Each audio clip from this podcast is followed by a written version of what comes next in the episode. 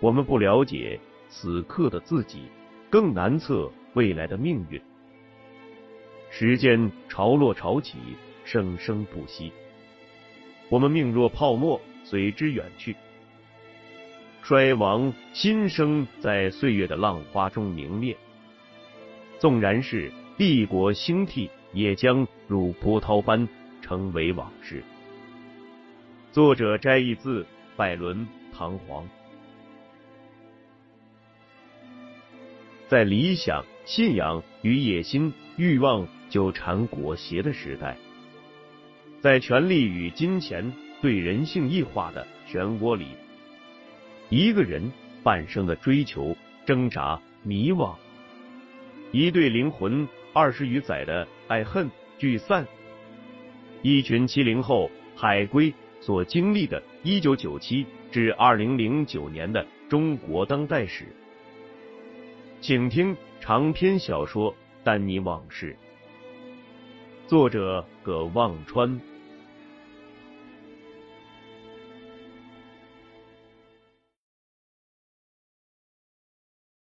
秦国栋低头穿过吧台和餐桌之间的过道，躲避着拥挤的坐在吧台前的客人。生怕碰到他们手里的酒杯。丹尼看见秦国栋，举手招呼他过来。秦国栋一手举着那份材料，另一只手捂着西装的下摆，勉强蹭着其他客人座椅的靠背，坐到了餐桌边上。奈瑟依然穿着那身行头，而顾亚敏没带他下午那套夸张的项链和耳环，还换了身轻松风格的职业装。奈瑟笑道：“这入场仪式真不错。”秦国栋说：“我说这城市的人都跑哪去了呢？现在知道了。”丹尼笑着说：“我之前就知道人会很多，可还是超出了我的预期。”顾亚敏说：“真没想到，丹尼，奈瑟尔还不相信你能订到位子。”你给了那个领班多少小费呀？丹尼说：“还好，刚够他帮我订到这张桌子。”秦国栋看见自己位子面前摆了份挺大的牛肋排，就对丹尼说：“谢谢啊，你对我预期是不是太高了？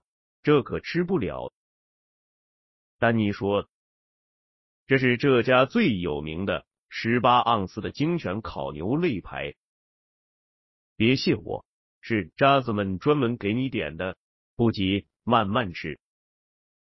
说着，脸上又露出了那个狡黠的笑容。秦国栋低声问丹尼：“他过来跟你们打招呼了吗？”丹尼说：“当然，还跟奈瑟换了名片呢。”秦国栋又说。你怎么向阿拉克斯介绍他来的？丹尼说：“朋友啊。”秦国栋说：“那也没什么呀。”丹尼说：“刚才是没什么，你拿了一堆材料进来，就不一定了吧？他只知道你是 Dawson and Luftkin 的人，给我们当顾问，并不知道你以前就认识奈瑟和顾亚敏。Alex 现在。”一定在打电话让手下查奈瑟的背景。奈瑟半开玩笑的对秦国栋说：“嘿，来吃饭也不忘了工作，别这样，伙计，这里是好莱坞，不是华尔街。”秦国栋刚要说话，丹尼说：“他就是个工作狂，随他去吧。”几个人一边吃一边聊起了。奈瑟那家最近上市的公司聊起了美国的移动通信市场和宽带网络的发展。秦国栋对这方面原来不懂，为了和广投资公司这个宽带项目恶补了一些电信行业的知识，看来不够应付 NASA，他就把夹在材料里的两份 Dawson and Lufkin 的研究报告拿出来给 NASA 看，边看。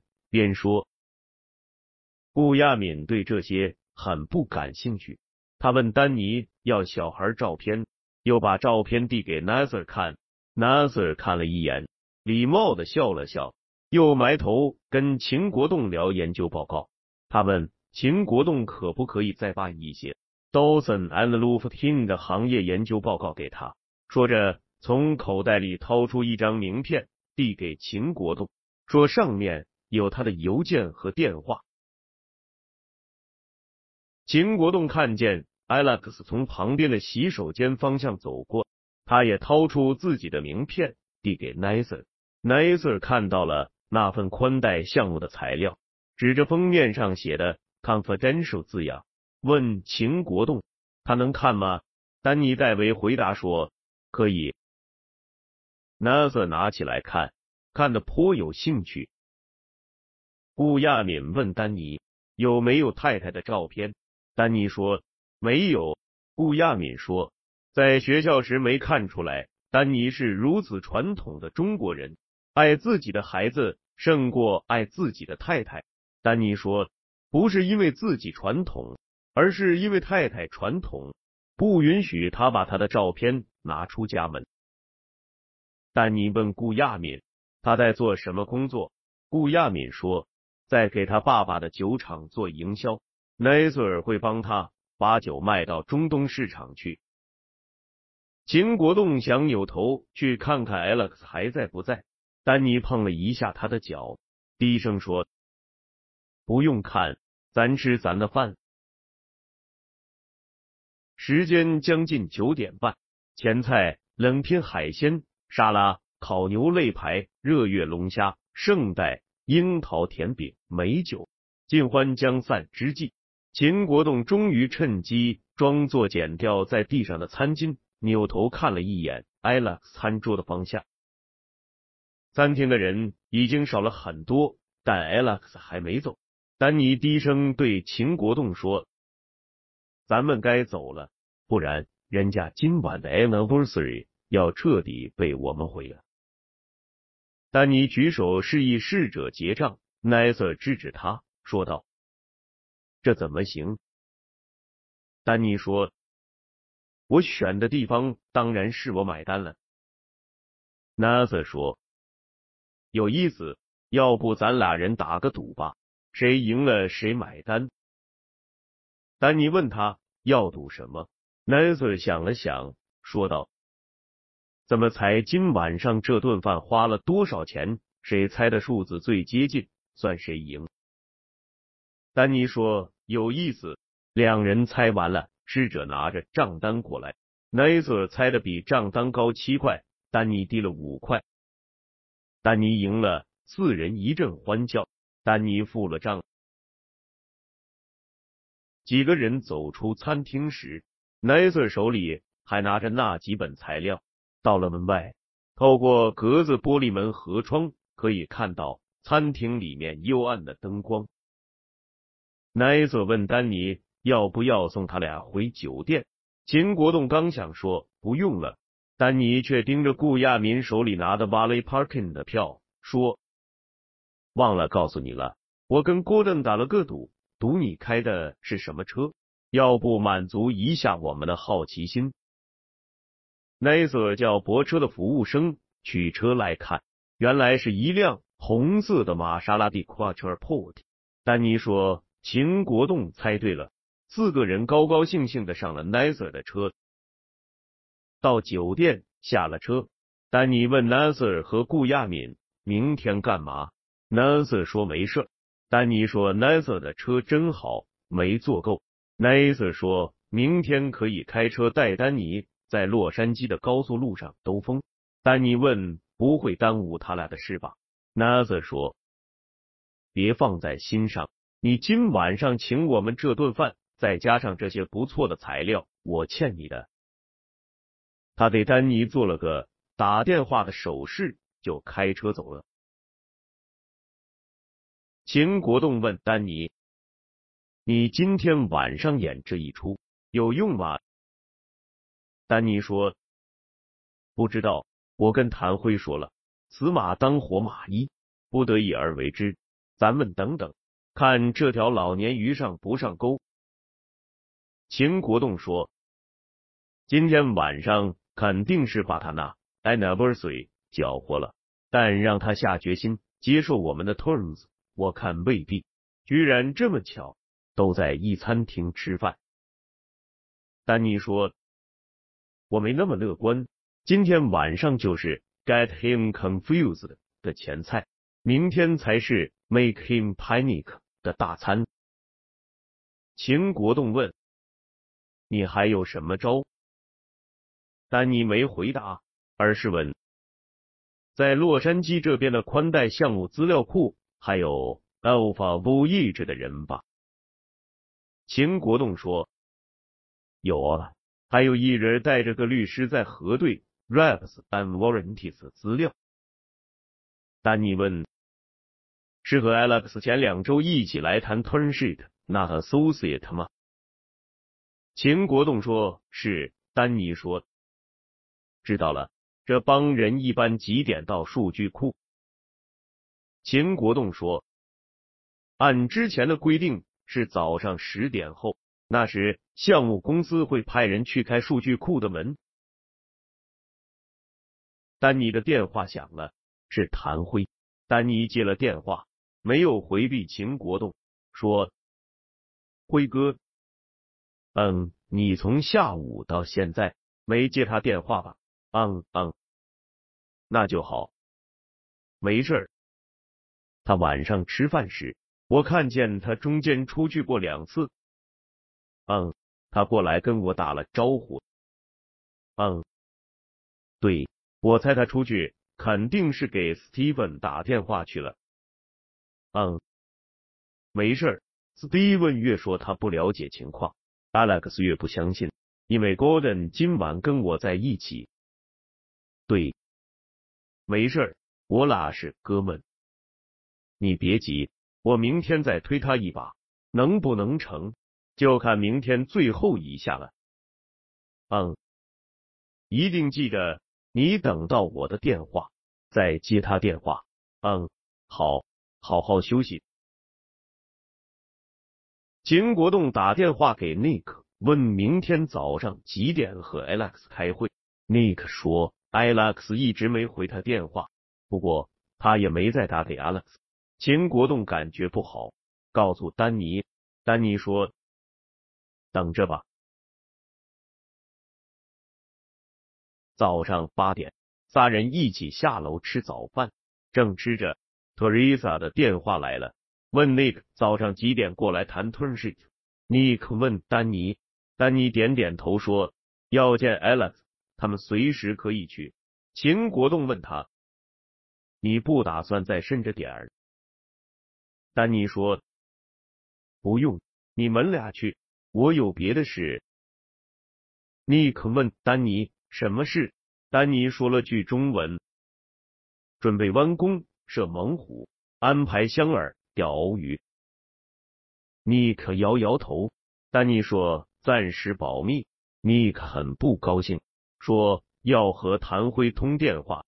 丹尼说：“谭辉这会儿不会接他电话。”尼克无奈，自己回了 Teresa 的电话，说。他和秦国栋九点半到尼克和秦国栋九点半到了 Alpha Voyage。Teresa 又说 Alex 这会有事，让他俩再等等。Nick 气哼哼的问秦国栋：“丹尼到底怎么回事？这样下去，这项目肯定完了。”秦国栋不回答，而是和 Nick 闲篇。他问 Nick 在公司干了六年。今年是不是最难受的一年？尼克说：“是。”他加入 Dawson and Luft Team 以后，市场一直是牛市，还没见过熊市。去年本以为非常惊险，后来有了和广投资的项目，才保住了大家的饭碗。尼克故意低声说道：“We really saved Steven says。”说完笑了起来，秦国栋跟着他笑。暗想，可能被救的不光是 Steven s 尼克问秦国栋是想长期在美国，还是打算将来回中国去？秦国栋问他为什么问这个？尼克说，虽然大家都很喜欢和秦国栋一起工作，但秦国栋毕竟是 Dawson and Lufkin 为了未来中国业务才招进公司的。尼克说，如果秦国栋不想回国，他可以去跟 Steven 争取。秦国栋没回答，心里原来平静的一汪湖面被扔进去一个小石头，他差不多都快忘了还有这件事。等到十点，Alex 终于出现了。他手里端了杯咖啡，面带微笑看着 Nick 和秦国栋，道歉的说：“他刚才开会来晚了。”他问丹尼为什么没来，Nick 说他有点事。Alex 问 Nick 和秦国栋昨天晚上有没有出去体会一下洛杉矶的夜生活尼克说没有。Alex 笑了，说应该去享受享受。尤其是开辆好车去兜风。接着问尼克开什么车尼克摸不着头脑的说，他开一辆保时捷跑车，还有一辆 Lotus。Alex 一听 Lotus 来了兴趣，问是什么型号尼克说是 Carlton。Alex 更感兴趣了，问车况怎么样，Nick 说车况很好，原来的车主因为股市赔了钱，为了弥补平仓的损失。才拿出来卖。那个车主原是买来收藏，只偶尔开出去兜风，所以 Nick 买到手时 mileage 数不高，算是捡了个便宜。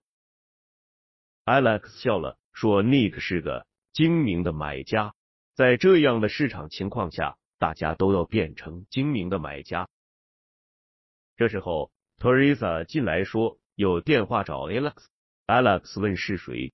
，Teresa 凑在他耳边说了，Alex 突然显得有点紧张，看了一眼 Nick 和秦国栋，然后对 Nick 说了一句对不起，站起来又出去了。Nick 张开嘴，看看秦国栋，又看看消失在门口的 Alex 的背影，对着天花板低声骂了一句 What the fuck！快到中午了，Alex 还没回来。尼克等不及了，让秦国栋去问问推萨怎么回事。秦国栋回来说，Alex 又去开会了。尼克气的又骂了一句《三字经》。秦国栋拿起手机打给丹尼，丹尼接了。秦国栋能听到话筒里传来呼呼的风声。秦国栋问丹尼在哪里，丹尼说：“我现在和奈瑟尔。”顾亚敏一起在十五号高速上。秦国栋想了一下，问道：“你要去拉斯维加斯？”丹尼笑道：“是，这两口子要拉我去拉斯维加斯玩一天。”秦国栋问：“那我怎么办？”丹尼说：“你俩回纽约吧，除非你也想来拉斯维加斯玩。” Alex 已经把原来那个 turn sheet 签了，我估计这会儿正跟 Steven 和谭辉开电话会，商量什么时候签正式文件呢。你让 Nick 打电话给 Steven。秦国栋听了不敢相信，问道：“你都干了什么？”丹尼那天吃完早饭就约了 Nasser 两口子，开着那辆红色兰博基尼。一起上了洛杉矶市内高速路，然后丹尼说临时有点事，要去一趟那个宽带项目的资料库取个东西，在宽带项目公司办公室的一个小会议室里。他们走进资料库，只比 Alpha Voyage 的人早了二十分钟。丹尼从库里搬了一堆资料放在会议桌上，特意挑了几本这个项目过去几年做的前期研究报告。让 Nasser 看，给他讲加州未来的宽带网络发展预测。Nasser 听得挺有兴趣，但顾亚敏听了一会儿就不干了，闹着还要回去开车兜风。他们离开时，那个 Ufa Voyage 的 Associate 刚好打着哈欠，揉着惺忪的眼睛走进来，和丹尼他们擦肩而过。那个 Associate 困惑的走进资料库。发现，在整整齐齐的摆放了几摞尽职调查材料的会议桌上，打开了几本行业研究材料，还有几张字迹潦草的纸和修改的不知所云的 turnsheet 打印稿。在资料库的传真机上，有一份被人遗忘、打印的整整齐齐的和广投资与一个代号阿凡提的公司的 term sheet 的草稿。会议桌的一把椅子边丢着一张名片，他迅速的捡起来。上面写着 Nasser Fayed，他想起来前一天晚上 Alex 曾让他去查询的一个也叫 Nasser Fayed 的背景材料，马上第一时间给 Alex 打了电话。谭辉和 Alex 当天中午就商定，一周以后的九月十二日，在 Dawson and Luftin 的曼哈顿总部办公室正式签署宽带项目的股权转让协议。九月十日下班前，秦国栋跟 Nick 申请第二天休假一天，因为和广投资公司项目的所有法律协议、公告、新闻稿、提交 SEC 的文件都要在这一天下班之前定稿，所以从洛杉矶回来后的四天里，Nick、秦国栋、另外三个同事还有两个律师几乎没离开过公司的那间小会议室。九月十日下班后。他们几个还没走出会议室，公司打扫卫生的人就进来准备打扫，却被里面臭烘烘的气味熏了出来。有的人已三天没刷牙洗澡了。秦国栋心想，今晚终于可以睡个好觉了。他刚要离开办公室，就被斯蒂文叫住，说：“晚上，斯蒂文，尼克请谭辉和丹尼一起。”去位于曼哈顿东村附近的一个私人会员制的夜总会，要秦国栋一起去。斯蒂文很兴奋的告诉尼克和秦国栋说，这次 Alex 收购宽带项目的金额总共是三个亿美元，加上收购以后谭辉计划的高息债券融资，Dawson and Luftin 又可以赚两千万美元。